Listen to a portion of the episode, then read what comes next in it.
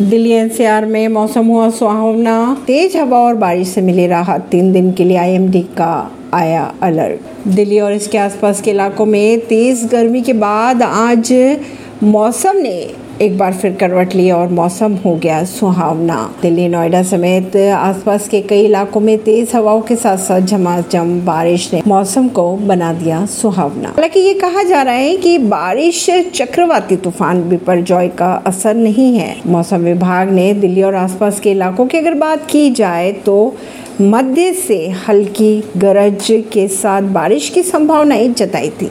IMD के अनुसार दिल्ली के कई स्थानों में हल्की से मध्य तीव्रता की बारिश और 30 से 40 किलोमीटर प्रति घंटे की तेज हवाएँ चलेंगी।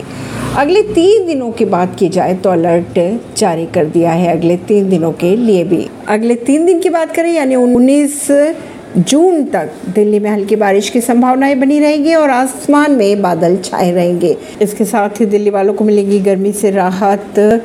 ऐसी ही खबरों को जानने के लिए जुड़े रहिए जनता श्रेष्ठता पॉडकास्ट से। परवीन दिल्ली से।